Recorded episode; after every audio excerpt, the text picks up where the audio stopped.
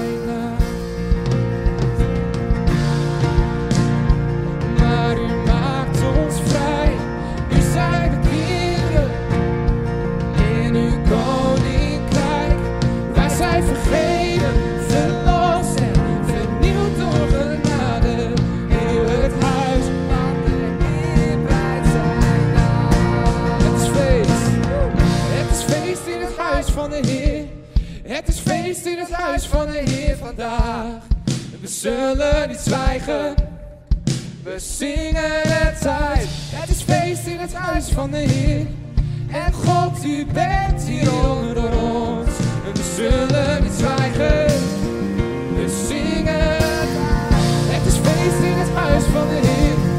Het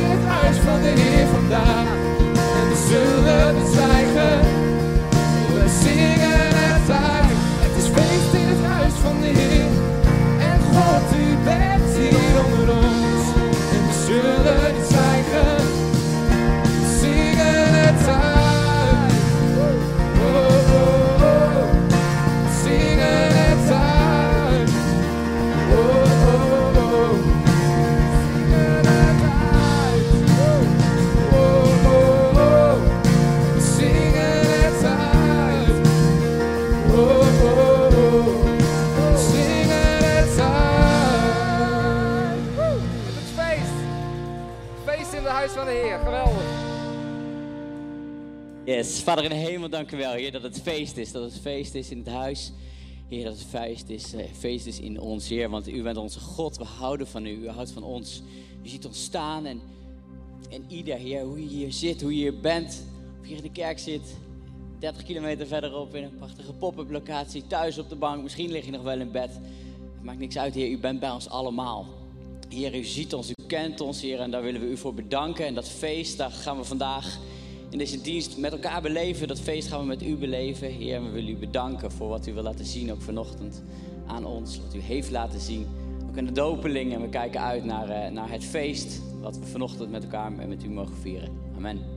Goedemorgen allemaal. Ga lekker zitten, want ik heb een paar prachtige punten om uh, voor te bidden, om voor te danken, om jullie in mee te nemen. En dat eerste punt is dan ook de gebeds- en dankpunten.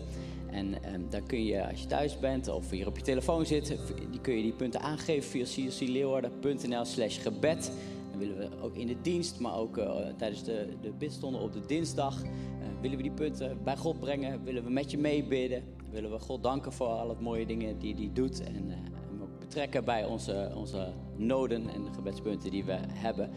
als je hier in de zaal zit, liggen ook gebedskaartjes, die kun je invullen. En die kun je dan straks ook inleveren als je daar behoefte aan hebt. Um, we hebben een tweede punt en dat is het geven. En ook daarvoor willen we jullie natuurlijk oproepen om gewoon mee te bouwen, mee te geven, ook financieel. Nou, dat is, uh, dat is nodig, dat is altijd, blijven, altijd nodig om, om voor te gaan naar de volgende stap. We zijn altijd een kerk die, uh, die nog weer een volgende stap ziet. We hebben een God die altijd weer een volgende stap ziet. En we hopen dat je daar elkaar mee wil, mee wil bouwen. Dan hebben we heel mooi nieuws, want we hebben niet één, maar zelfs twee geboortes gehad afgelopen week. Dus het is eigenlijk al een week van feest. Want op dinsdag is Bram geboren, de zoon van Anne en Ewoud. En op woensdag Daphne, Daphne, dochter van Rikke en Jelly. En uh, ze maken het allemaal goed. Dus uh, van harte gefeliciteerd. thuis jullie meekijken. Geniet van elkaar in deze, in deze bijzondere tijd. De nachtrust komt weer terug, echt waar. Maar geniet van die mooie, mooie eerste dagen. En dan zijn we al bij het uh, laatste punt ook weer aangekomen voor mij. En dat is de Bijbelvers Challenge. We zijn heel benieuwd wat Erika ervan gemaakt heeft. Beste gemeente. Pieter, bedankt voor uh, de nominatie om iets te delen met de gemeente. Ik ga met een tekst uh, terug in de tijd. Toen ik 12 was, kreeg ik een, een bijbeltje van mijn oma. Een oude vertaling ook nog. Zij gaf alle kleinkinderen op 12-jarige leeftijd een bijbeltje. En ik ben blij dat ik dat nog heb mogen meemaken, want toen ik 13 was, is zij overleden. Ik lees er niet meer zo heel veel uit uit deze vertaling, want het is de oude vertaling. Maar zij gaf mij uit het bijbeltje de tekst mee uit Matthäus 7. Bid en u zal gegeven worden. Zoekt en gij zult vinden. Klopt en u zal open gedaan worden. Want een iegelijk die bidt, die ontvangt. Die zoekt, die vindt. En die klopt, die zal open gedaan worden. Het is niet een hele makkelijke tekst. Hij uh, ja, groeit als het ware met je mee als je ouder wordt. Wij denken vaak heel menselijk. En wij willen vaak en bidden vaak heel menselijk. Maar uh, God is veel groter. Ik heb moeten leren dat, uh, dat ik in bepaalde dingen in mijn leven op God moet vertrouwen. En dat ik mag weten dat Hij, hij weet wat het beste voor mij is. Mijn oma is er niet meer, maar nu ben ik zelf oma en moeder. En ik, ja, ik bid voor, het, voor dit gezin. Ze hangen hier achter me en daar ben ik heel dankbaar voor. Voor de volgende week nomineer ik uh, Monique van de Hoek. Veel succes.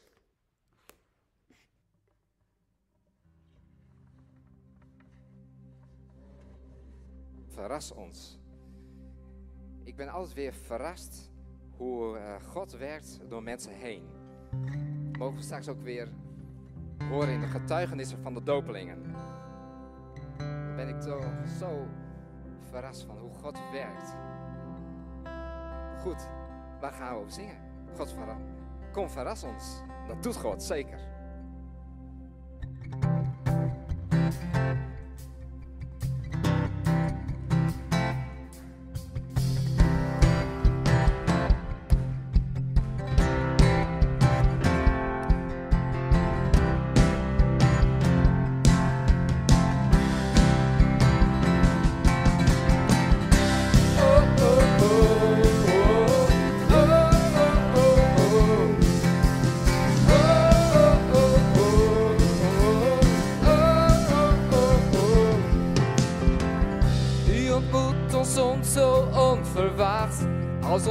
Grijpbaar vuur dat in ons brandt. Vul ons hart en open ons verstand. Heilige God die ons verrast.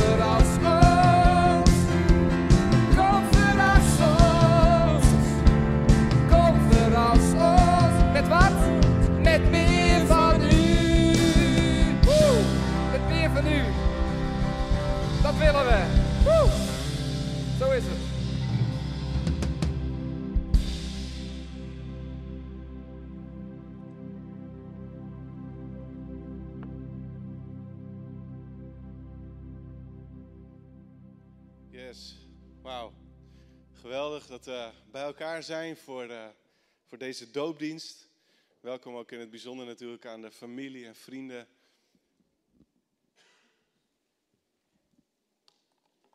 We zien, eh, we zien er naar uit, naar ja, eigenlijk de beste preken van vandaag, want dat zijn vaak eh, de getuigenissen.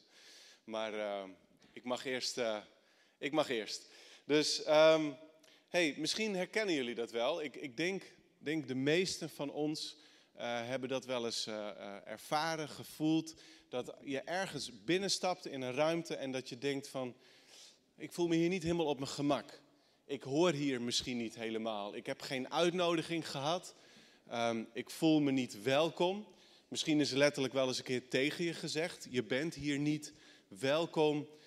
En, en het kan ook in jezelf liggen dat je denkt, ik ben anders dan al die anderen hier. Ik, ik, ik heb me anders gedragen. Ik heb een verleden die de rest misschien niet heeft. Ik zie er anders uit. En je voelt je ongemakkelijk. Ik heb dat zelf ook een keer eh, heel sterk meegemaakt. Ik was met, eh, met Nicola en nog wat anderen eh, op, op een conferentie in Amerika. En het was niet zo heel erg ver van Mobile, Alabama. En daar studeerde Nick. Dus wij dachten dat het leuk was om daar naartoe te gaan. En zeiden ze, jullie mogen meedoen aan een zogenaamd eh, donor-dinner. Ehm, en voordat ik daar iets over vertel, eh, eh, Nicola, waar ik, onze voorganger waar ik ermee was, die is vandaag in Heerenveen.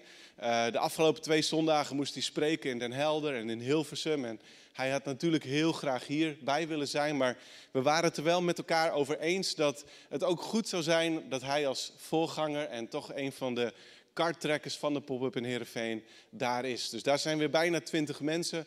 Superleuk en eh, mooi dat jullie eh, vandaag weer bij ons zijn voor de tweede keer al. Fantastisch. Ehm, maar ik was dus met Nicola bij die eh donordinner. En wat mij niet was verteld, is dat daar een dresscode voor is. Dus ik had gewoon gepakt voor Alabama, juni of april was het, maar in ieder geval mooi weer. En ik hoor ter plekke dat er een pak nodig is. Die had ik niet. Dus gelukkig was een van de roommates van Nick, die zei, nou ik heb nog wel een pak voor je. Eh, past dat? Ja, ongeveer. Het zit niet helemaal lekker, het is niet van jezelf. Maar goed, eh, en schoenen voor een pak had ik natuurlijk helemaal niet. Dus ik had gewoon sneakers of sportschoenen had ik onder dat pak. Dus wij naar dat diner en eh, we- we komen daar aan. Prachtige ruimte, prachtige zaal. En de een na de ander die stroomt binnen. Smoking. Vet dure maatpakken. Prachtige jurken. Bijpassende schoenen. Dus ik liep daar echt een beetje heel ongemakkelijk door die gang, uh, door de ingangcontrole. Ja ik, ja, ik mag hier zijn, ik heb, ik heb een ticket. En, um, en we mochten dat meemaken. Nou, gelukkig niet als net in de tijd van Jezus hoefden we aan te liggen aan deze maaltijd. We mochten gewoon op een stoel zitten, kleden over die tafels. Dus mijn schoenen die verdwenen daaronder. En toen voelde ik me weer ietsje beter. Maar ik vind het best wel bijzonder uh, aan het onderwijssysteem. Want dat zijn dus allemaal mensen die ooit hebben gestudeerd. Uh, die een succesvolle uh, carrière hebben, die misschien een mooi bedrijf hebben opgebouwd. En die zeggen, wij investeren nu in de nieuwe generaties. Dus zij zijn de donors van de studiebeurzen, waardoor nieuwe generaties ook kunnen studeren. Dat vind ik wel super mooi. John Maxwell sprak, sprak daar, dus het was een buitenkansje om erbij te zijn. Uh, maar ik voelde me zeer ongemakkelijk. Nou, in de tijd van Jezus waren er grote groepen mensen die zich zo door de maatschappij moesten bewegen. Ongemakkelijk. Ze hoorden er niet bij, omdat ze een bepaalde specifieke ziekte hadden, omdat ze uit een ander land kwamen. Uh, soms liepen leiders of andere mensen die zeiden, we zijn heel religieus, die liepen met een boog om je heen op straat, omdat ze wisten, ja, die heeft die, die zonde gedaan, die heeft, die heeft fouten gemaakt. En stel je voor dat die persoon mij besmet. Dus ze liepen daar met een boog omheen. En zo stonden er allerlei mensen aan de kant. Ze werden veroordeeld. Um, we lezen het zelf in de evangelie, dat iemand die blind geboren is, dat alle mensen eromheen denken, nou die zal wel gezondigd hebben. Of zijn ouders die zullen wel gezondigd hebben. Daarom is hij blind. En al die mensen die bewogen zich dus veroordeeld met het gevoel van ik ben niet welkom over de straat. Nou, in Lucas 7 wordt Jezus uitgenodigd voor een maaltijd, voor een, een feest eigenlijk. Maar die maaltijd die wordt ruw verstoord door iemand die niet was uitgenodigd. Sterker nog, iemand die er niet bij hoorde. En ik wil met jullie kijken naar de drie hoofdpersonen in dit verhaal. Allereerst Simon de Fariseer. En zijn houding is deze. Jij hebt gezondigd, jij hoort niet bij ons. Het verhaal begint als volgt. Lucas 7 vanaf vers 36. Een van de fariseeën nodigde hem uit, dat is Jezus, voor de maaltijd. En toen hij het huis van de fariseeën was binnengegaan, ging hij aan tafel aanliggen. Een vrouw die in de stad bekend stond als zondares had gehoord dat hij bij de fariseeën thuis zou eten. En ze ging naar het huis met een albasten flesje met geurige olie. Ze ging achter Jezus staan aan het voeteneinde van het aanlichtbed. Ze huilde en zijn voeten werden nat door haar tranen. Ze droogde ze met haar haar, kuste ze en wreef ze in met olie. Toen de fariseer die hem had uitgenodigd dit zag, zei hij bij zichzelf, hij dacht, als hij een profeet was, zou hij weten wie de vrouw is die hem aanraakt. Dat ze een zondares is. Nou, meerdere keren wordt Jezus in de evangelie uitgenodigd voor een maaltijd bij een fariseer. En we hebben vaak de neiging om heel negatief te denken over fariseërs. Dat is lekker makkelijk in een preek om erop af te geven. En dat is niet helemaal eerlijk. Aan de andere kant moet je wel zeggen, ja, er waren confrontaties juist met de fariseërs. Jezus sprak ze soms heel erg stevig toe en aan. En um, het volk had ook al een keer gedacht en uitgesproken, die Jezus, die spreekt met een heel ander gezag dan onze eigen leraren. Rabbies, fariseërs, sadduceeën, schriftgeleerden. Jezus heeft een gezag wat daar bovenuit gaat. En iedere keer als Jezus een zondaar vergaf, verloren deze religieuze leiders een stukje macht om te oordelen. Jezus had hun terecht gewezen. Hij had hun trots blootgelegd. Hij had hun uitleg van de schriften op een aantal punten weerlegd en opnieuw ingevuld. Dus dat was er allemaal. Maar de Fariseeërs waren ook mensen die zich wilden toewijden aan God, aan de wet. Die kennis en wijsheid wilden verzamelen en daar echt heel erg hard hun best voor deden. En sommigen waren nieuwsgierig naar Jezus. Wie is hij? Wat, wat doet hij eigenlijk? Wat komt hij brengen? Ze gingen soms met hem in gesprek. Ze stelden hem vragen. En deze Simon, die is waarschijnlijk ook nieuwsgierig geweest. En nu Jezus in zijn stad was, misschien nog steeds Nain, waar Jezus eerder in Lucas 7 is, denkt hij, ik nodig hem uit, bij mij thuis. En dat was een goede gewoonte, om een rabbi, een leraar, als hij van buiten de stad kwam, om hem uit te nodigen bij jou thuis, met andere belangrijke mensen. En dan kon je met elkaar rond die maaltijd in gesprek gaan, een discussie voeren. Soms was de maaltijd eigenlijk een aanleiding om vooral te laten zien, zoveel kennis en zoveel wijsheid heb ik. En Jezus die ligt samen met Simon, zijn gastheer en alle anderen aan, op de linker elleboog vaak, met een, met een kussen ter ondersteuning, de voeten weg van de tafel, zodat het niet onhygiënisch wordt.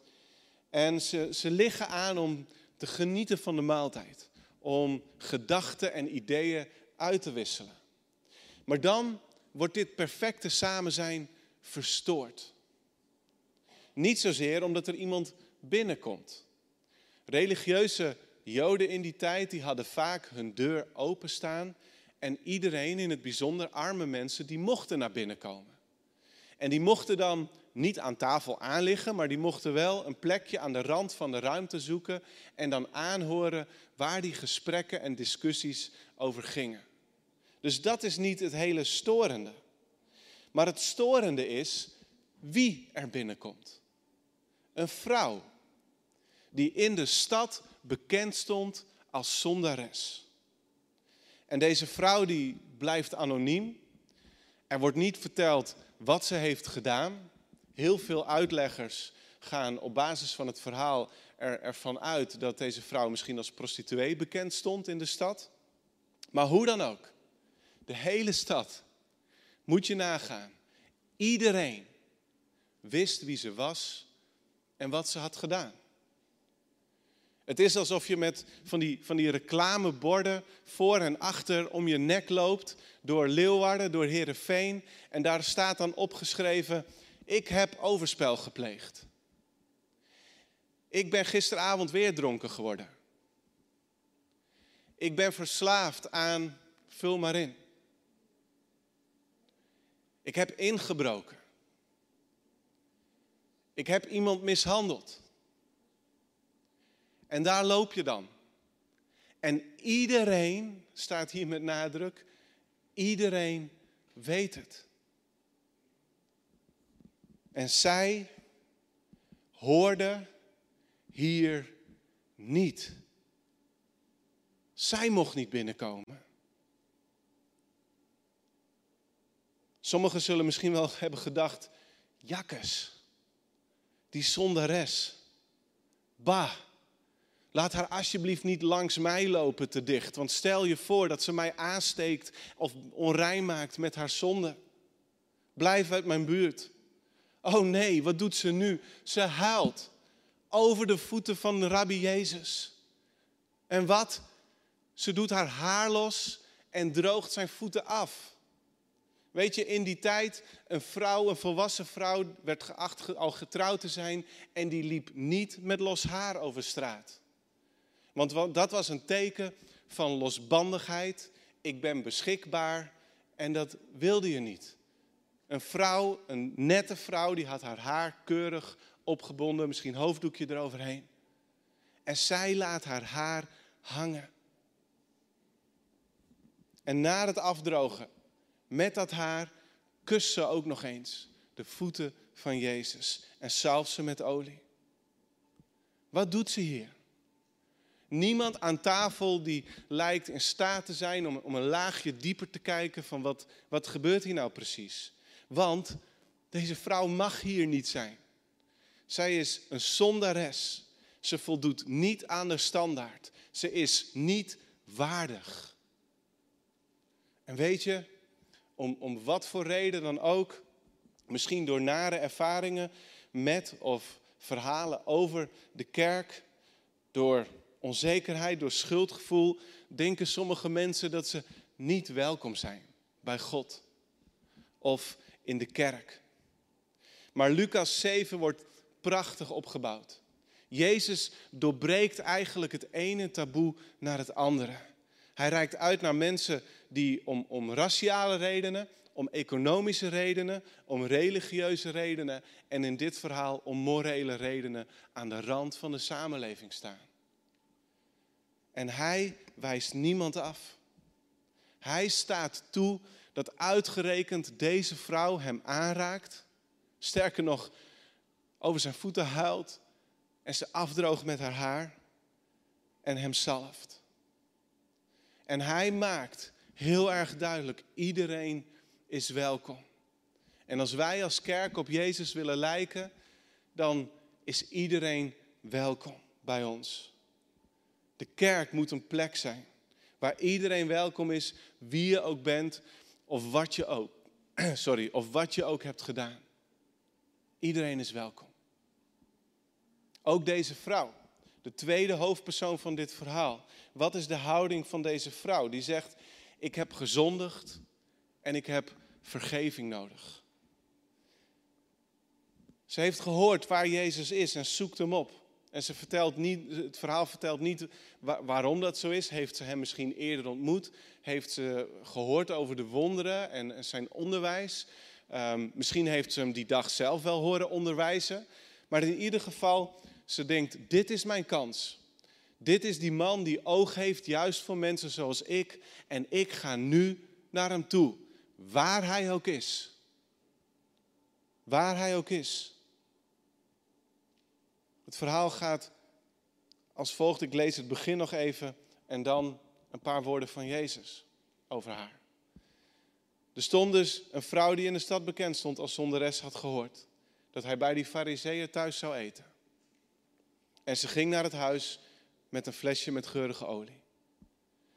En toen draaide Jezus zich om naar de vrouw en vroeg aan Simon, zie je deze vrouw?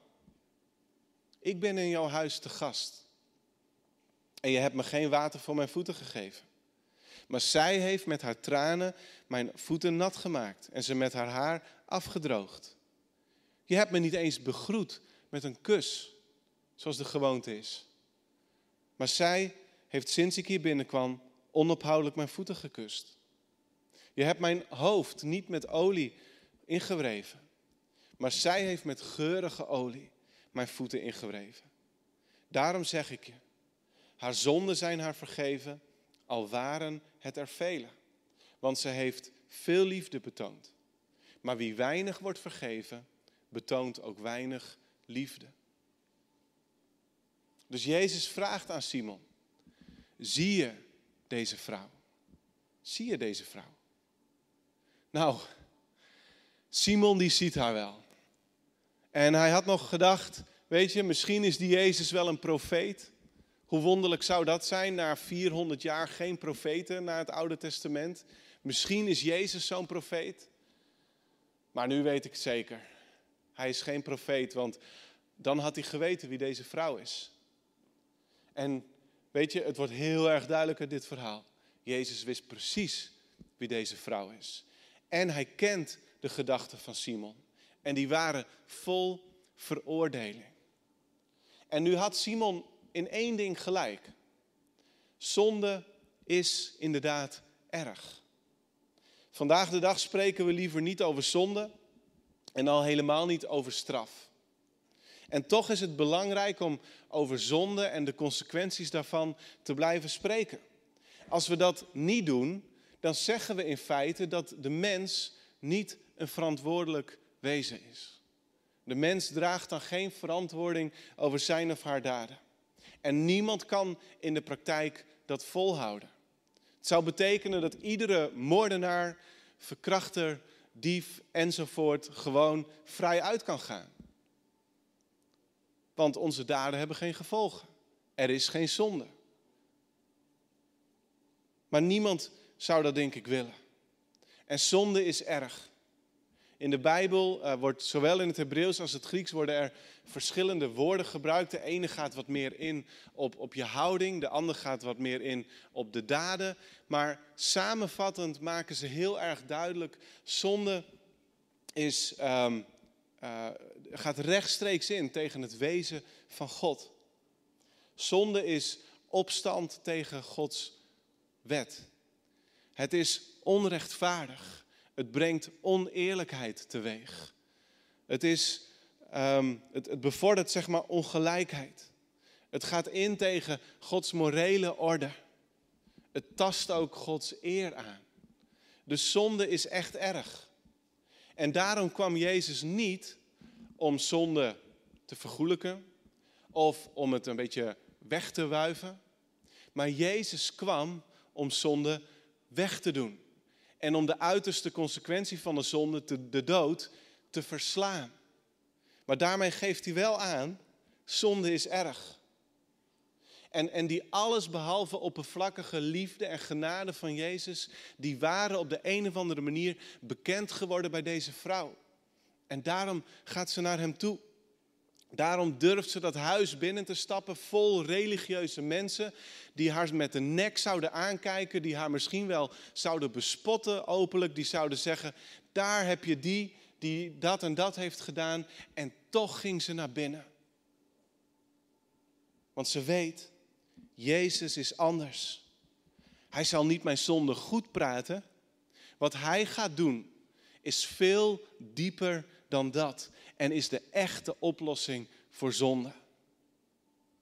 En daarom moeten we kijken naar wat betekent het dat ze, dat ze, dat ze huilt, dat ze de tranen laat vallen, dat ze haar haar losdoet, dat ze zijn voeten kust, dat ze de, de voeten zalf met olie daarna. Wat betekent dat? Eigenlijk,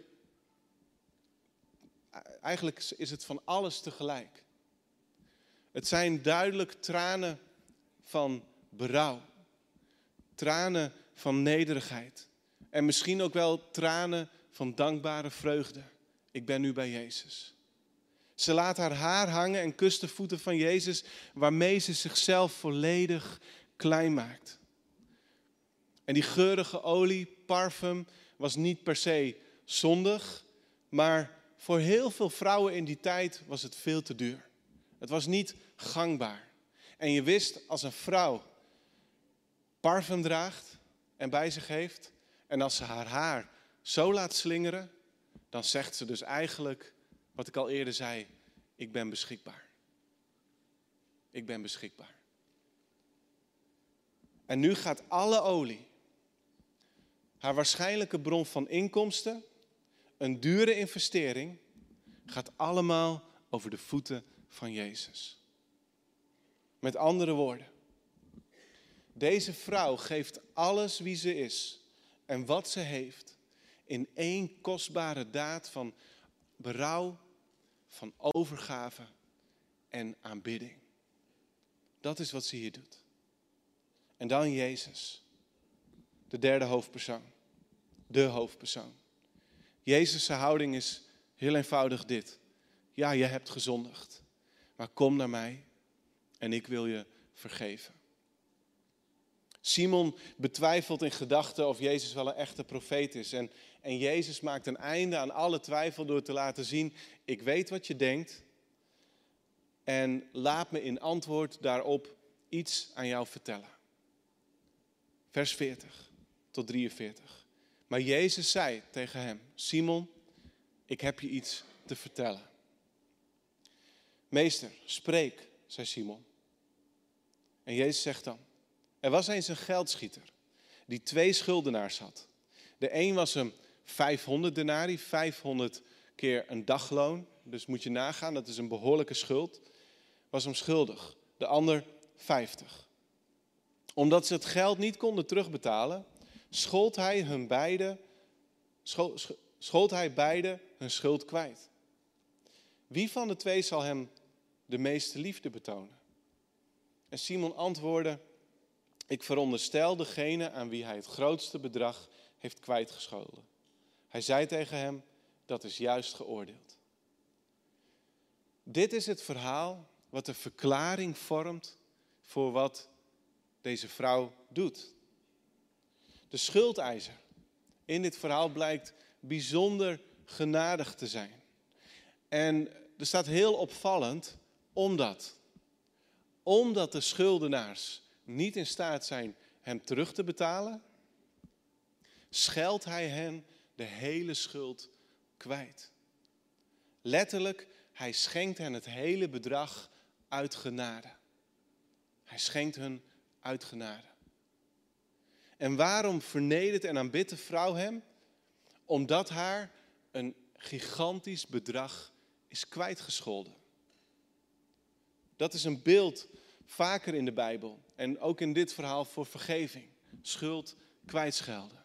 Dat blijkt uit, uit de laatste verse. Er staat, toen zei hij tegen haar, uw zonden zijn u vergeven. Zijn tafelgenoten die dachten bij zichzelf, wie is hij dat hij zelfs zonde vergeeft? Maar hij zei tegen de vrouw, uw geloof heeft u gered, ga in vrede. Zoals op heel veel plekken in de evangelie beweegt Jezus zich moeiteloos tussen ik aanvaard je enerzijds en zonde is niet goed anderzijds. Anders gezegd, acceptatie is niet hetzelfde als toestemming.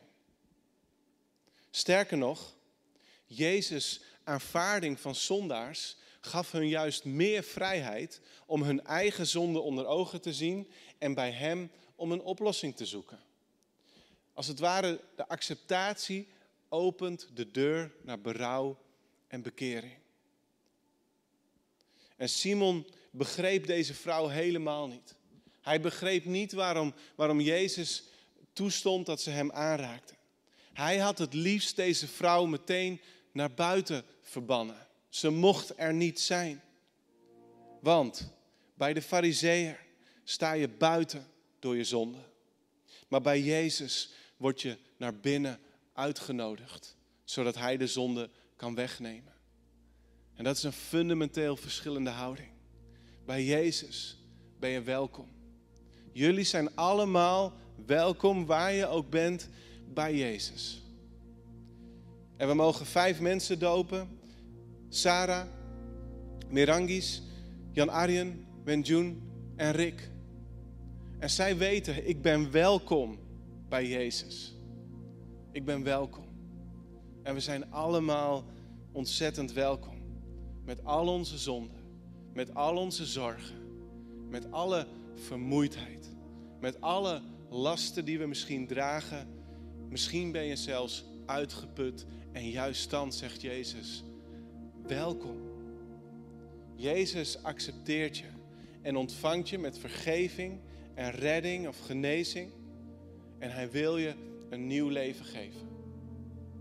In Handelingen 2 zien we de allereerste doopdienst van de kerk. En we lezen daar dit.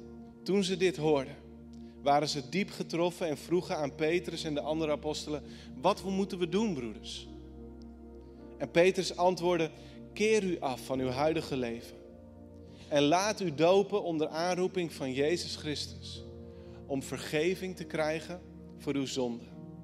Dan zal de Heilige Geest u geschonken worden. De doop markeert een nieuw begin.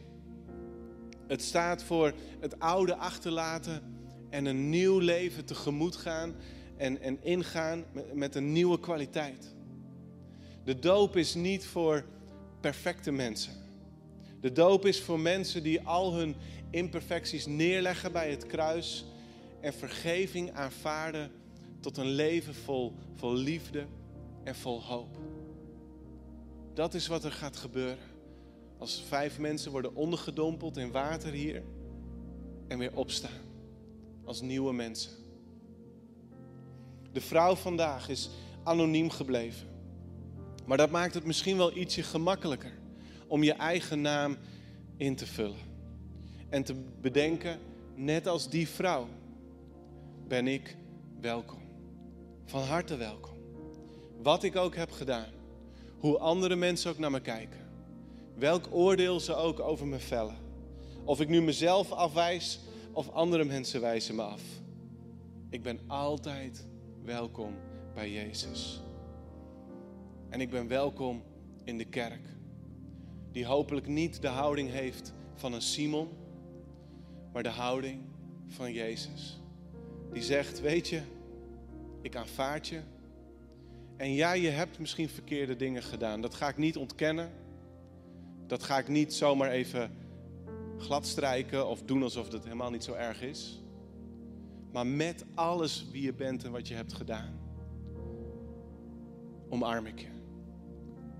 Kom bij me. En ik vernieuw je leven. Ik vernieuw je leven. Vol, vol licht, vol hoop. En om dat ook weer door te geven aan de mensen om je heen. Zullen we met elkaar bidden? Lief Vader in de hemel, dank u wel dat u door Jezus hebt laten zien hoe groot uw hart is voor ons allemaal. Ik dank u wel dat we mogen zeggen vandaag, ik ben altijd welkom. Heer, bij u is er niet een buiten, maar mogen we naar binnen. Heer, u kent ons allemaal zoals we hier zijn, zoals we in Heerenveen zitten, zoals we meekijken vanaf de camping of van het huis. Heer, en soms klagen we onszelf aan. Soms zijn het de mensen om ons heen die ons aanklagen. Die ons met de nek aankijken. Die ons dat gevoel geven, jij hoort niet bij ons. Maar u, u zegt vandaag, kom bij mij. Kom thuis. Kom tot rust. Ik ga je iets heel anders geven dan wie of wat dan ook jou op deze wereld kan bieden. Ik wil je optillen. Ik wil je verzorgen. Ik wil je heel maken. Ik wil, wil de wonden genezen. En ik wil je helpen opstaan in een leven vol betekenis. Als je vandaag zegt, ik, ik wil die aanvaarding van Jezus, wil ik aannemen. En ik, ik heb spijt van alle verkeerde dingen die ik heb gedaan. Ik wil berouw tonen. Ik wil als het ware bij de voeten van Jezus knielen en zijn vergeving aanvaarden. Dan is vandaag de kans om net als deze vrouw naar binnen te stappen. Je mag je hand opsteken als je hier bent en iedereen houdt de ogen gewoon dicht. Je mag het digitaal aangeven op het scherm. Ik wil, dankjewel. Als je die keuze hebt gemaakt. Wat een geweldige keuze, dankjewel. Dankjewel. Lieve Vader in de hemel, ik dank u wel voor al die mensen die hun hand hebben opgedaan hier of in Heerenveen of online. Heere God, ik wil u bidden voor hen. Heer, dat u ja, op dit moment hun leven binnenkomt met uw acceptatie. Heer, ik dank u wel dat u hun zonde wegneemt. Ik dank u wel dat u vergevingsgezind bent. Omdat ze het zelf niet kunnen betalen, betaalt u het. Gods vergeving is voor jullie. En Hij wil jullie een nieuw leven geven. In Jezus' naam. Amen. Ja, we gaan dopen. Hartstikke mooi. Um, ik wil uh, alle dopelingen naar voren vragen. Die mogen dan uh, uh, die mogen hier gaan staan. houd onderling afstand, behalve Jan Arjen en Wenjun. Maar ehm, Sarah mag eerst. Mirangis, of ik mocht ook zeggen Mary. Ja, jullie mogen naar voren. Jan Arjen en Wenjun. En Rick. En we gaan, uh, we gaan luisteren naar hun getuigenissen. Dat doen we altijd. We dopen mensen op grond van hun getuigenis. Ze mogen met ons delen wat God heeft gedaan. En dat is in één woord geweldig altijd. Dus ik wil eerst uh, Sarah naar voren.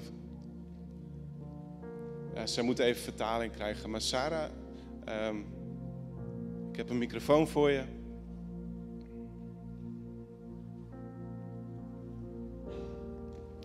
En wil jij vertellen waarom je vandaag wil laten dopen? سلام. ابتدا شکر می‌کنم خدامون عیسی مسیح رو. ابتدا شکر می‌کنم خدامون عیسی مسیح رو به خاطر امروز این ساعت و این لحظه و شکر می‌کنم برای وجود خواهر برادری عزیزم.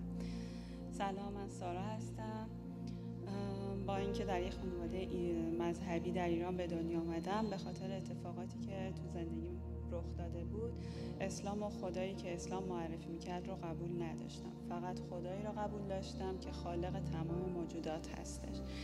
تا اینکه وارد هلند شدم و زندگی من عوض شد. به خاطر باورهای اشتباه هم همیشه خودم رو آزاد می‌دونستم و زندگی پر از گناهی داشتم و کاملا اسیر خواهش های نفسانی خودم بودم.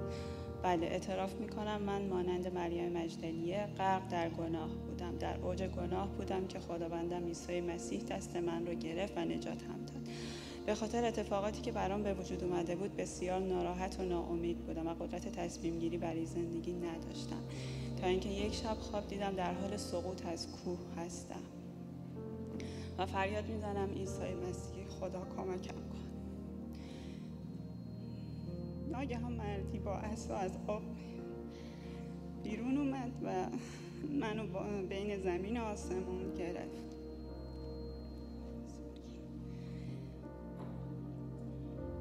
و گفت نترس نجاتت دادم. از خواب پریدم فکر می‌کردم شاید برای حل مشکلم باید به کلیسا برم و دعا کنم. برای اولین بار به کلیسای دوربکرس دوربکرکس در واسنا رفتم. بعد از پایان مراسم عشای ربانی یکی از شماس ها به نام آقای فرانس صحبت کردم و اتفاقاتی و خوابی که دیده بودم رو تعریف کردم. برخلاف تصورم که فکر می‌کردم ممکنه مانند اسلام با من برخورد بشه خیلی با احترام و مهربانی صحبت کردن در اونجا به من گفتن توبه کن. خدای ما خدای محبت هست. خدای ما خدای محبت هست.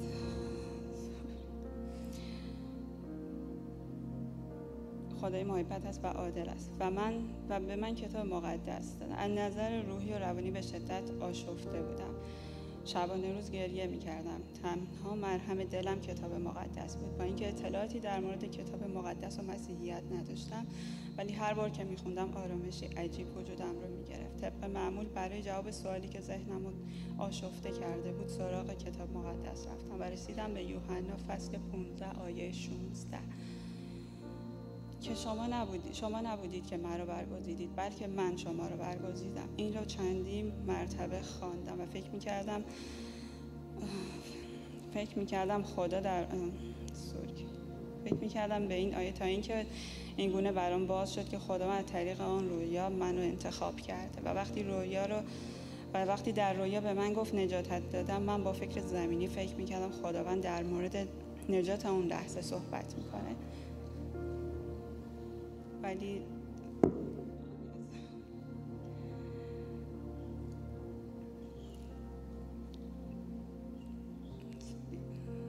فکر می‌کردم در رابطه با نجات اون لحظه صحبت می‌کنه. در واقع در واقع عیسی مسیح منو از گناه و دوری از خودش نجات داد. اکنون با تمام وجودم به خدای ایمان دارم که مرا در اوج گناه نجات داد و من دختر خدا شدم.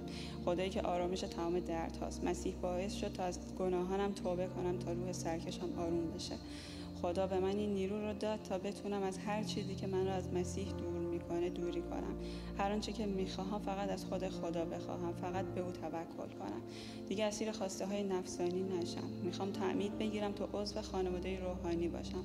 تا با خداوندم عیسی مسیح در مشارکت باشم. و از من برای خواسته و ارادش بر روی زمین استفاده کنه و من فقط به یک شخص یعنی عیسی مسیح خدمت کنم. با تمام قلب و روح و جان به پدر پسر روح القدس ایمان دارم. من به خدای زنده عیسی مسیح ایمان دارم که از ابتدا بوده و هست و خواهد بود. عیسی مسیح به من این اطمینان داد که با قدرت روح القدس می توانم تمام وقایع تلخ گذشته را فراموش کنم. از روح متولد شوم دوباره زنده شم و این برای جلال نام خدا زندگی کنم. آمین.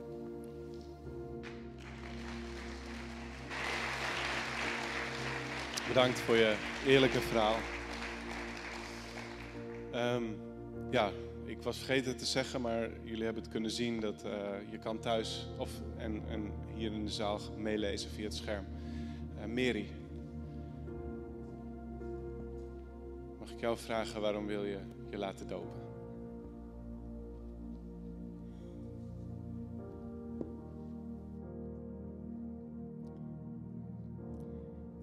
حقیقت ایمان و شهادت خودم مهرنگیز. در طول دوران زندگیم تشنه آرامشی بودم که هیچ وقت تا قبل از ایماندار شدنم. با آشنایی با خداوند پدر چیزی نتوانست سیرابم کند و همیشه به دنبال چشمه می گشتم تا بتوانم در آن قوطه ور شوم.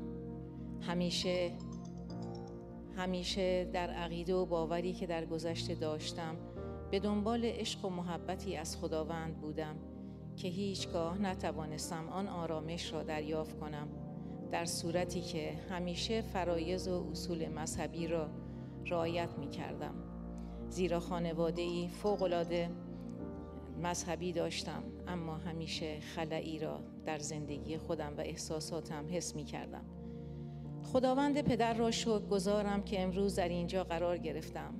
تا بتوانم با قاطعیت شهادت زندگی جدیدم را در نام عیسی مسیح بر زبان آورم. همانطور که در کتاب آموختم امروزه بر این ایمان و باور هستم که ایمان خود را به عیسی مسیح و خداوند زنده اعتراف کنم.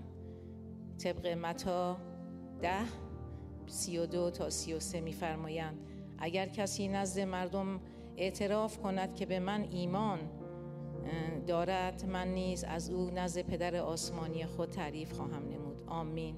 ولی اگر کسی پیش مردم مرا رد کند من هم نزد پدر آسمانی خود او را رد خواهم نمود. آمین. زمانی که برای اولین بار با برادران و خواهران ایماندارم آشنا شدم حس و احساس خوب آنها محبت بیدریق و نحوه پرستش آنها جرقی در ذهن من ایجاد کرد. برای کنجکاوی بیشتر در مورد در مورد دین و خدایی که آنها پرستش می کردن رفته رفته متوجه شدم که خدایی که آنها می پرستن مذهب نیست بلکه عشق و محبتی از خداوند است که در قلب خود خانه برای او بسازم و با روح زنده او راه زندگی خود را پیش بگیرم. صداقت و عشق و محبت خداوند چراغ راهم شد و مرا از تاریکی و گمراهی به روشنایی دعوت کرد. تا اینکه با خواست خداوند به کشوری آمدم هلند تا بتوانم او را بهتر بشناسم و راه او سرلوحه او سرلوحه زندگی خود کنم. در طول ایمانم به خداوند زنده این را آموختم که هر روزه رشد و تکامل پیدا کنم و کتاب مقدس را قانون زندگی در نام عیسی مسیح و پیشرو زندگی خود قرار دهم هاللویا آمین Dankjewel, Mary. En uh, Benjun, jullie mogen wel samenkomen. Waarom willen jullie je laten dopen? Nou, ik wil iedereen bedanken dat jullie erbij zijn, mijn familie, vrienden. Leuk dat jullie dit met ons mee mogen maken. Uh, de keuze die ik nu maak voor uh, het volgen van Jezus heeft te maken met dat ik op zoek ben geweest om mezelf te ontwikkelen. En dit heb ik gedaan door filmpjes te kijken, boeken te lezen. En keer op keer uh, kwam ik steeds terug op stukjes in de Bijbel. Uh, dat sprak me heel veel aan. Het gaf me een stuk comfort en rust. Uh, maar ook op dat moment begon ik na te denken van... hé, hey, ik ben niet alleen. God staat aan de andere kant van de deur. En toen ik ook zag dat Wenjun uh, bezig was met het geloof... en dat het veel voor haar betekende, dacht ik van... ik zet deze deur zet ik graag open. en het heeft ons heel veel gegeven en heel veel rust. Ik ben op de duur ben ik ook op een stukje gekomen in een psalm. En dat wil ik graag voorlezen. Zal er een bij pakken. En dat betekent voor mij ook een heleboel. Het is Psalm 42, vers 9. Overdag bewijst de Heer mij zijn liefde. S'nachts klinkt zijn lied in mij op. Een gebed tot God van mijn leven. Dit uh, betekent voor mij veel en het geeft mij rust en een plekje dat ik er ook mag zijn wie ik ben. En de inspiratie die de kerk me geeft, de sprekers die mij hier geven, die uh, geven mij het idee dat het leven ook een feest is en met plezier mag gemaakt worden. En daarom wil ik graag uh, kiezen voor het pad van Jezus en een goede volgeling zijn. Dankjewel.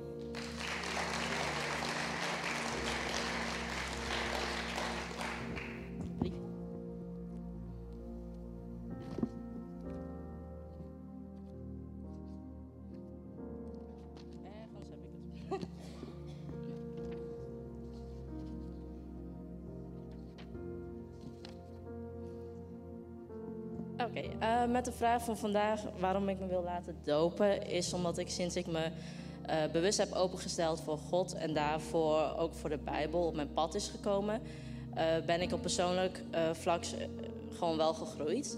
En ik ervaar dat ik betere en diepere connecties maak met mensen om me heen. Ehm, ik ervaar dagelijks de liefde die God voor mij heeft, maar ook voor iedereen. En dat brengt mij in goede en slechte tijden heel veel steun. Terwijl ik vroeger altijd dacht van, dat is wat mij aangeleerd is. Van, ehm, als je gelukkig wil zijn, dan moet je hard werken en veel geld verdienen. En door die gedachte werd ik op lange termijn best wel ongelukkig. Ehm, maar nadat ik het geloof, dat ik nu het geloof heb gevonden, vind ik gewoon gelukkig gewoon simpele dingen in mijn leven. En ook door Jezus te volgen heb ik gewoon gemerkt dat ik gewoon veel meer vervuld ben, gelukkig ben en ook, ook veel meer dankbaar ben in mijn leven. En daarom wil ik me laten dopen. Dankjewel. Ja, mooi. Yes. Rick. Waarom wil jij je laten dopen? microfoon, dankjewel dat ik mag delen. Ja, toen ik jong was, uh, ik kom uit een familie waarbij eigenlijk vrijwel niemand, uh, letterlijk niemand, een christen is. En ik heb eigenlijk mijn leven lang, vanaf mijn puberteit, in een soort occultistische waan geleefd. En ik ben uiteindelijk tot geloof gekomen, maar ik kende Jezus Christus eigenlijk helemaal niet. Dus toen ik uit het occultisme kwam en tot geloof kwam, toen kende ik Jezus zijn liefde niet. En ik werd zelfs, om het te koppelen aan het stukje preek van Jelme, een soort fariseeën en weticistisch. En dat had niet zoveel met de liefde van Jezus te maken. En ik viel zelfs terug in de zonde van het occultisme, waardoor ik deuren heb geopend die ik niet had moeten openen. En toen kwam ik in een proces terecht om in bevrijding te komen. En het is een heel zwaar gevecht waar ik in zit. En vorige week verscheen op Facebook uh, het berichtje dat er, dat, dat, ik, uh, dat er hier werd gedoopt. En ik was ook in contact met mensen uit de kerk en ik besloot, ik moet hierop reageren. Ik moet hier gewoon op reageren. Dat gevoel had ik. En tijdens deze week, uh, omdat ik iedere dag in zo'n zwaar gevecht zit en iedere nacht in zo'n zwaar gevecht zit, dacht ik dat deze week ontzettend, ontzettend lastig zou worden. Maar God bevestigde aan mij dat ik hier moest komen om mij te laten dopen, omdat deze week, deze avond, op het momenten dat ik dacht dat ik hier niet zou kunnen komen, want ze zijn ontzettend goed in het tegenhouden van mij naar de plekken waar ik moet zijn, greep God in. En op een hele wonderbaarlijke wijze. En dat zijn de bevestiging van God dat ik wist van ik moet mij vandaag laten dopen. En dat het, het, het, ja, de wil van God is om mij te laten dopen. En, en daar geloof ik stellig in. En dat is de reden waarom ik mij vandaag laat dopen.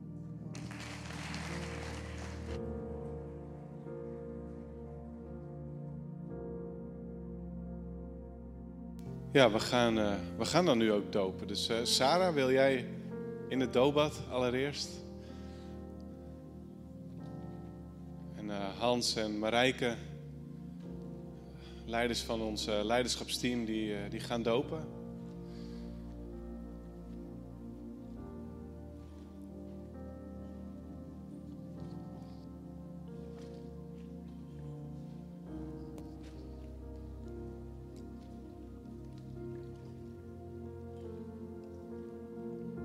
Het water is lekker warm voor iedereen die nieuwsgierig is. Dus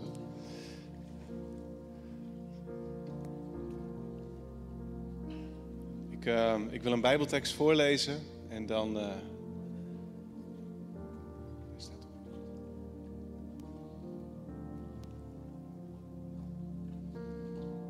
We hebben een tekst voor Sarah um, die op de doopkaart in het Farsi staat. En dat lees ik niet, dus ik doe het even in het Nederlands. Um, God heeft ons uitgekozen. Wie kan ons dan nog beschuldigen? God spreekt ons vrij van elke schuld. Romeinen 8, vers 33.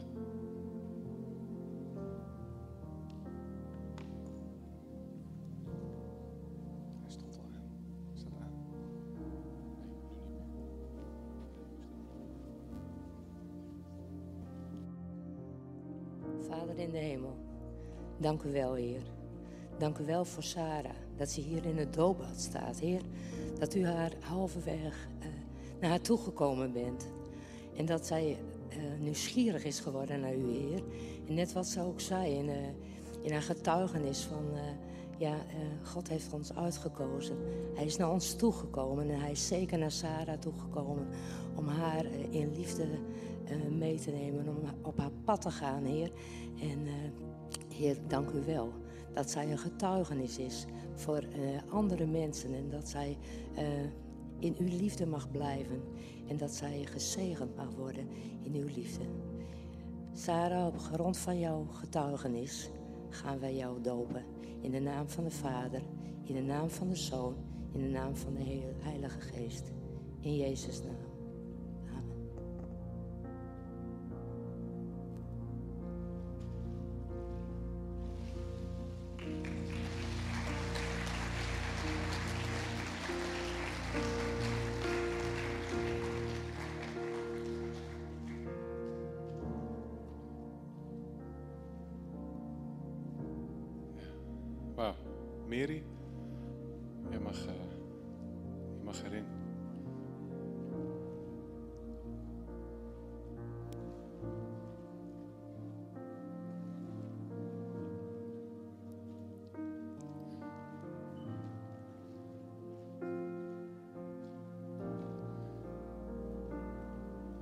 We hebben voor Mary ook een, eh, een tekst uit de Bijbel. Uit 2 Petrus 3, vers 18. En daar staat, maar groei in de genade en kennis van onze Heere en zaligmaker Jezus Christus. Hem zij de heerlijkheid, zowel nu als in de dag van de eeuwigheid.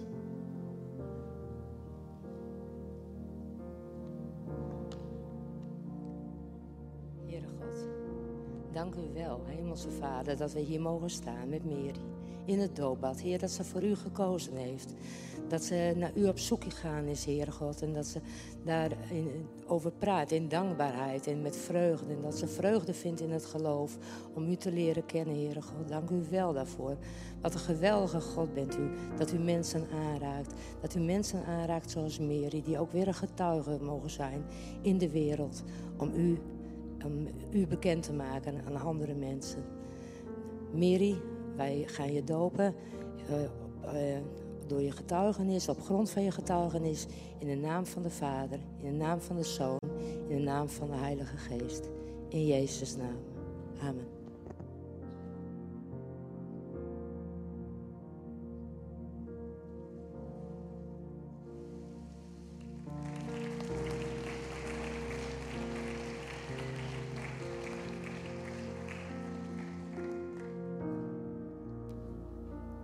Gefeliciteerd, wauw. Ja, Jan Arjen en Wenjun, jullie mogen samen erin.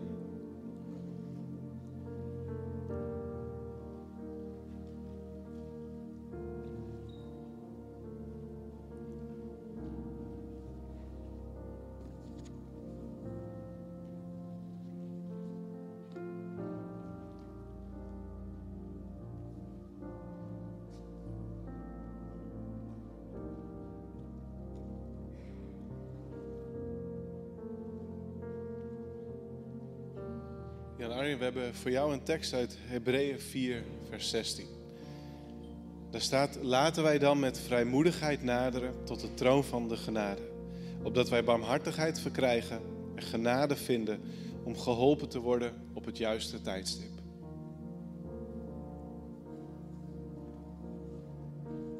Hemelse Vader, bijzonder dat we hier samen met Jan Arjen mogen staan. Heer, u bent de God die zich laat vinden. En Jan Arjen heeft u gevonden. Hij was op zoek en heeft een goede keus gemaakt. Dank u wel, Vader, voor zijn betrokkenheid, voor zijn deelname ook in deze gemeente en voor zijn bereidwilligheid om u te volgen, waar die weg ook mag leiden. Jan Arjen, op grond van dat getuigenis van jouzelf, mogen we jou dopen in de naam van de Vader, in de naam van de Zoon en in de naam van de Heilige Geest. Amen.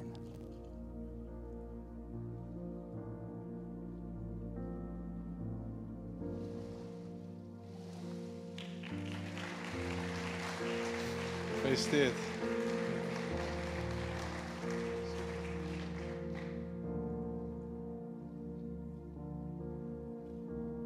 Benjun.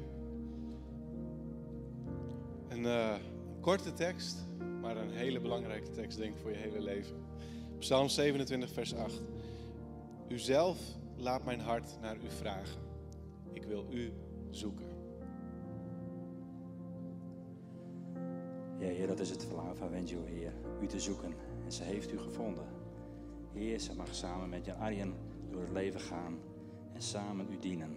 We danken u voor wie ze is, Heer, en dat ook zij u mocht vinden. Heer, u bent een geweldige God. Dat zijn we u dankbaar, Heer, dat we hier vandaag met haar mogen staan, zodat zij zich laat dopen. Fantastisch, Heer. Dank u wel.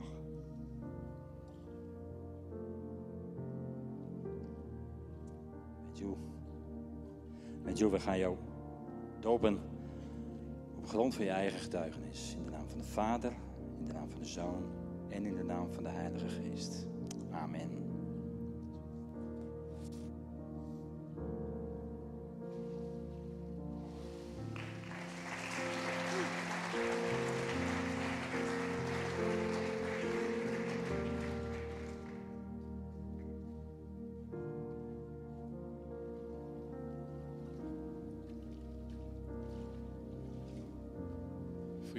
Jullie en Rick, jij mag, uh, jij mag erin.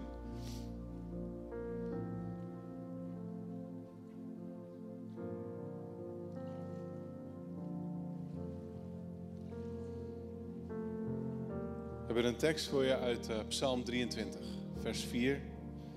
En uh, nou, ik was van de week ook even bij je. Toen noemde je deze tekst nog. Dus dat is wel bijzonder, want ik heb deze niet opgeschreven. Maar er staat in vers 4: Al gaat mijn weg door een donker dal, ik vrees geen gevaar, want u bent bij mij. Uw stok en uw staf, zij geven mij moed.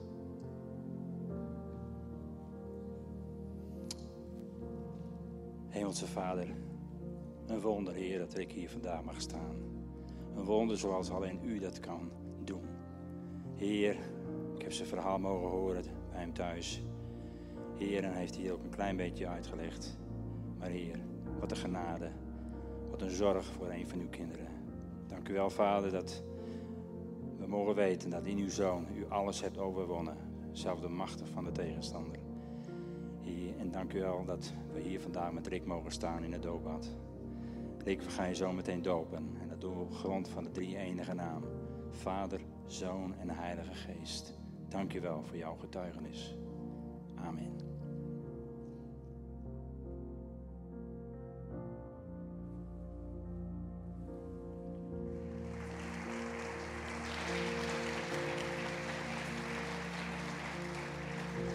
Gefeliciteerd Rick, gefeliciteerd allemaal. Geweldig dat we jullie getuigenissen mochten horen, dat we jullie mochten dopen. Jullie kunnen je even omkleden en ik wil iedereen hier uitnodigen om te gaan staan. We gaan een aantal liederen zingen en dan de dienst afsluiten.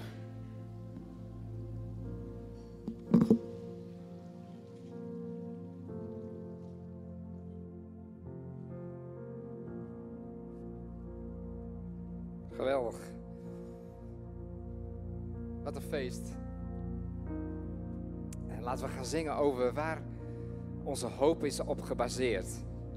Deze lieve mensen, God heeft ze aangeraakt. We mochten het feest beleven van hun dopen en we gaan zingen over God. Want Hij heeft het mogelijk gemaakt. Omdat Hij ontzettend veel van ons houdt.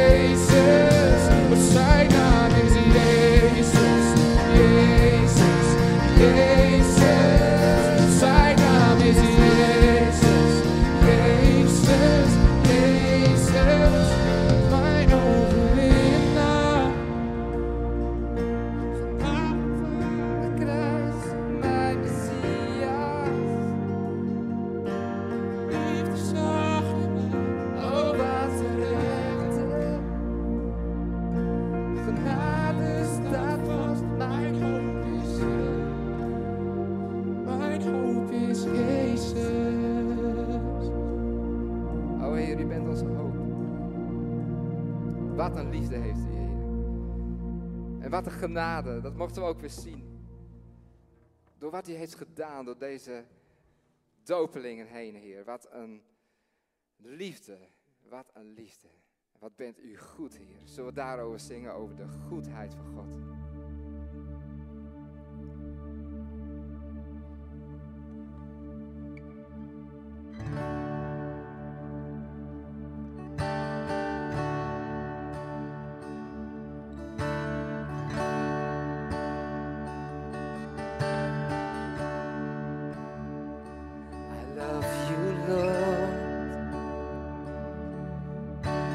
Your mercy never fails me. All my tears, I've been held in your hands. From the moment that I wake up until I lay my head, oh, I will sing of the goodness of God. I love you, Lord.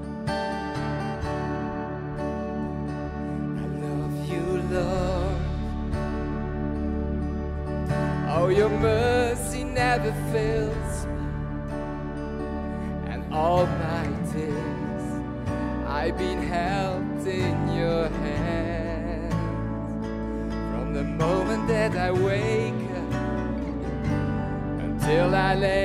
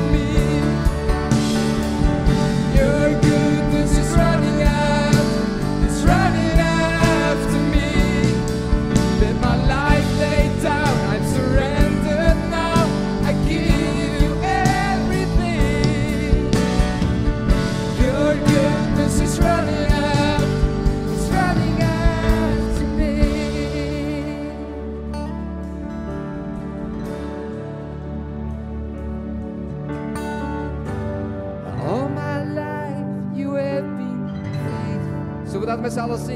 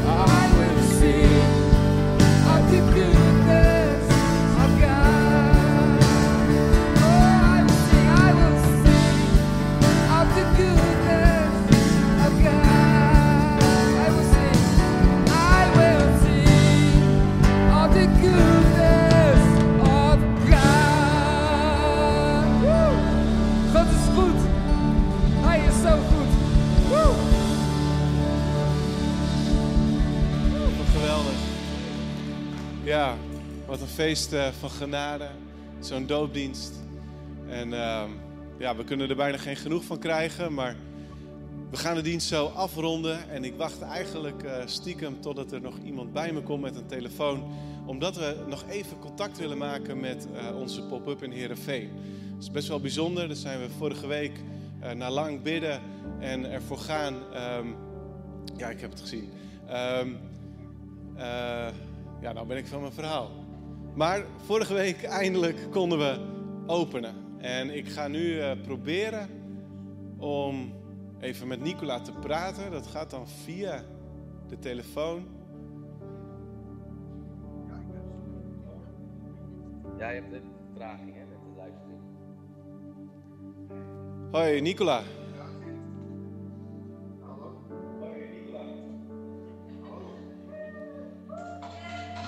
Woe!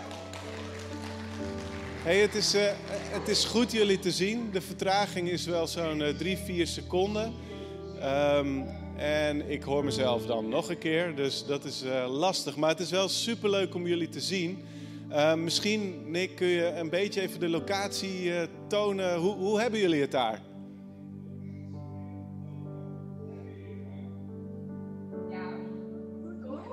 Ja, ja je moet hier naar kijken. Ja, hier hele leuke, gezellige locatie. En uh, ja, zoals je ziet, uh, we hebben echt animo om, om hier verder te gaan. Hele leuke mensen. Uh, mensen die uh, zoeken naar een, kerk zoals die van ons. Inderdaad een beetje wennen die vertraging.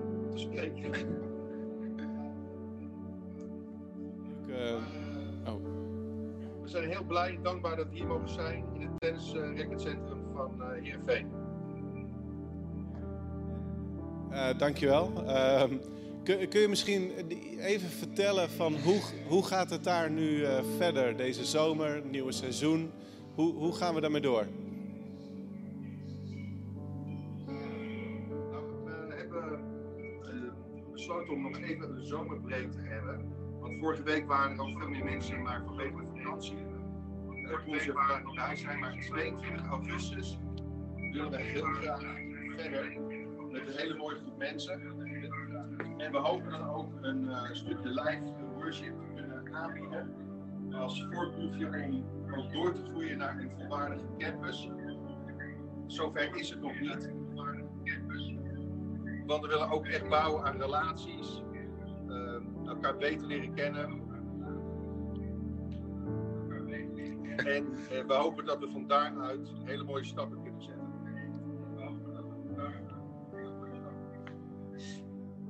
zetten, dan scheelt het ons heel veel uh, uh, feedback hier. Um, we zijn denk ik ook wel, wel bijna klaar. Um, ik wil in ieder geval zeggen tegen Heerenveen, nou ja, dan moet ik in de camera kijken. Uh, super dat, dat jullie je inzetten voor de locatie. Dat we vorige, oh ja, dat we vorige week al... Ja, super dat... Um, je, je, moet niet terugpraten, Nicola, want dan, dan hoor ik mezelf drie keer. Uh, maar uh, nou, we vinden het gewoon mooi dat we jullie een, een plek kunnen bieden. we zien uit naar wat het ook vanaf 22 augustus gaat brengen. En ehm, misschien kunnen, we nog even, kunnen jullie nog even naar ons zwaaien. En wij hier naar, als iedereen zich hier vooraan in ieder geval omdraait richting die camera voor mij. Dan kunnen jullie ook even zwaaien naar Heerenveen.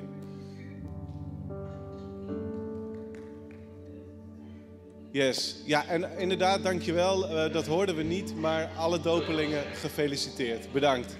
Ja. Doei. Oké. Dat was geen twee seconden vertraging, maar ietsje langer. Maar ach, wel leuk. Um, Stefan, Hans heeft je telefoon. Ik weet niet of die nog terugkomt, maar... Uh, ja, we gaan afronden. 12 september. Dan uh, moet in je agenda staan. Dan hopen we weer een doopdienst te doen. Er was in ieder geval één iemand geïnteresseerd en die zei: Ik wil graag buiten gedoopt worden. En toen zeiden we: Nou, dat gaan we onderzoeken. Dus 12 september willen we een dienst doen. Eerst zingen en preek hier in de kerk. Dan gaan we met z'n allen naar de Groene Ster. Dan gaan we dopen, samen lunchen. Er wordt een fantastische zondag, denk ik. Dus ehm, als je ook geïnteresseerd bent om je te laten dopen, laat het ons weten via dopen.clcleeuwarden.nl. Oké, hey, ik wil heel graag bidden voor een aantal punten. Ehm, ik wil graag ehm, danken voor de operatie van City die goed is gegaan. En eh, tegelijkertijd is er echt nog wel een weg van herstel nodig en te leren leven met toch een, eh, een permanente stoma. Het was de hoop dat dat niet nodig was, maar eh, dat moest eh, helaas wel. Ze zijn heel dankbaar voor al het meeleven en gebed. En ehm, hoe ver ze nu is. Joukje Hoekstra die heeft haar heup gebroken. Dat is een van de ouderen uit onze gemeente. Dus dat zijn altijd hele vervelende dingen die ook weer veel tijd van herstel vragen. Ik wil heel graag voor haar bidden. En ik wil ook ehm, God bedanken gewoon voor de geboortes, voor eh, het nieuwe leven. Vader, dank u wel, Heer, dat we ja, om elkaar heen mogen staan in, in gebed. Heer, dat we eh, elkaar aan u mogen opdragen, dat we weten dat u luistert, dat u er iets mee doet. Heer, we danken u voor de operatie van City afgelopen dinsdag. Heer, maar liefst acht uren lang, Heer, maar ja, de tumor is weg bij de darm. Heer, eh, er zijn een aantal andere dingen gedaan. Er is een, een stoma geplaatst. En Heer, ehm, ja, u weet welke uitdagingen eh, er komen dan met herstel, met wennen, met trainen, met een, nieuwe manier van leven. En we bidden uw zegen daarover. Heer, we zijn u met hen dankbaar dat er weer, ja, gewoon weer zicht is op leven. En ehm, Heer, dat, dat de operatie is goed gegaan en dat ze nu aan het herstellen is in Amsterdam, in het AVL. Heer, wilt u haar en Jan en de kinderen nabij zijn. Heer, we bidden u voor Joukje, die eh, haar heup heeft gebroken, die in het MCL ligt. Heer, en ehm, ja, ik bid allereerst dat u haar troost. Dat u haar vrede geeft. En ik bid, Heer, dat u ook een wonder van genezing en herstel doet. Heer, dat u haar en haar kinderen en kleinkinderen zult omringen met uw liefde. Heer, we danken u voor Bram en voor Daphne die geboren zijn. Heer, we bidden uw zegen over de gezinnen. Heer, over ja, alles wat nieuw is, waar ze van mogen genieten, maar wat ook wennen zal zijn. Heer, eh, we bidden dat, dat deze kinderen gezond mogen opgroeien, Heer, en dat ze u mogen leren kennen. Heer, zo dragen we alles aan u op. Heer, en ehm, ja, mogen we ook uw zegen ontvangen. Ontvang de genade van God, jullie Vader. Ontvang de liefde van Jezus. En ontvang de kracht en de troost van de Heilige Geest. Wees gezegend iedereen. In Jezus' naam. Amen. Hey, bedankt dat je hier was in Heerenveen. Dat je online meekeek. Misschien wel van over de hele wereld, want het is vakantie. Als je nog op vakantie gaat, wens ik je een hele goede vakantieperiode. En ik zou zeggen, tot volgende week hier of online. Tot ziens.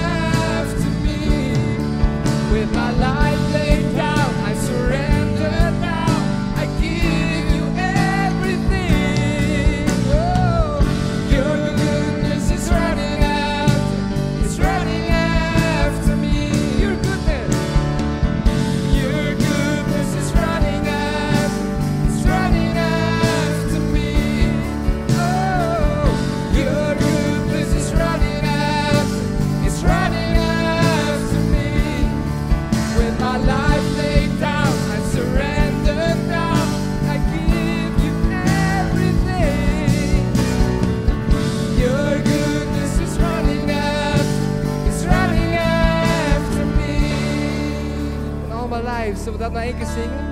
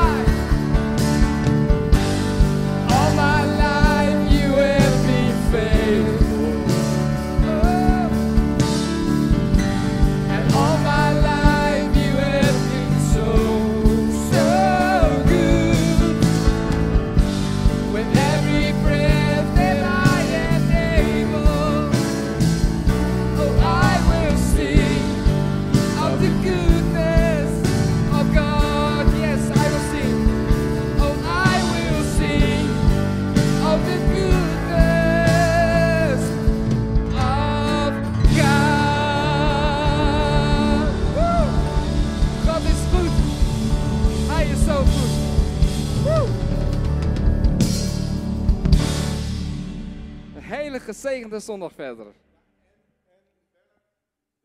is koffie op het nieuwe dakterras. Ja, dus hartstikke leuk als je de trappen opgaat, kan beide kanten. Dan eh, vind je de weg naar boven, lekker buiten op het nieuwe dakterras. Bedankt mannen, koffie en thee drinken. Heerlijk, gezellig.